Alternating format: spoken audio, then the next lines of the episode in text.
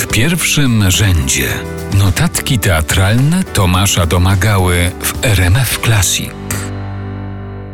W czerwcowe niedzielne popołudnie udałem się do Muzeum Śląskiego w Katowicach, żeby zobaczyć zrealizowany pod kierownictwem Bogusława Słupczyńskiego spektakl grupy warsztatowej głuchych Niemiłość, czyli 17 spotkań, oparty na przepisanej na współczesne realia mewie Antoniego Czechowa. Słupczyński z grupą zapaleńców, złożoną z osób głuchych, słabosłyszących i słyszących, postanowił sprawdzić, czy języki osób głuchych i słyszących mogą ze sobą koegzystować na scenie, a jeśli tak, to jaka jest ich relacja i co może z takiego połączenia wyniknąć. Efekt przeszedł najśmielsze oczekiwania. Spektakl dowiódł bowiem absolutnego prymatu języka migowego nad wygłaszanym. A to dlatego, że alfabetem migania jest zespół wykonywanych rękami gestów wspomaganych ciałem i oczami. Głuchy czy słabo słyszący aktor nie tylko więc opiera swoją rolę na pierwotnej, językowej, z góry określonej choreografii, oczywiście innej niż ta wymyślona do spektaklu,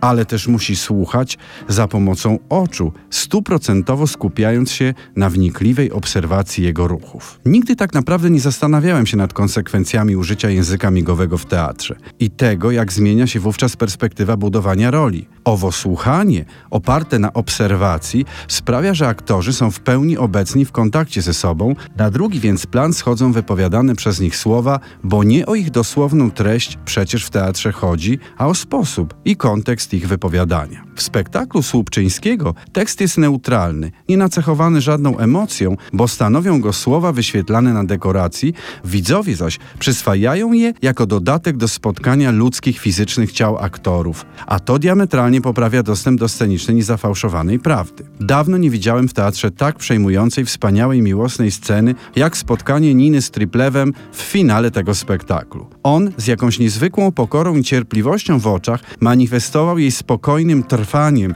i stuprocentowym na niej skupieniem swoją miłość. Ona strasznie się miotała po scenie. Gdy w końcu prawie dosłownie mu się wyśliznęła z tej rozmowy i sobie poszła, na twarzy biednego Triplewa zobaczyłem klęskę.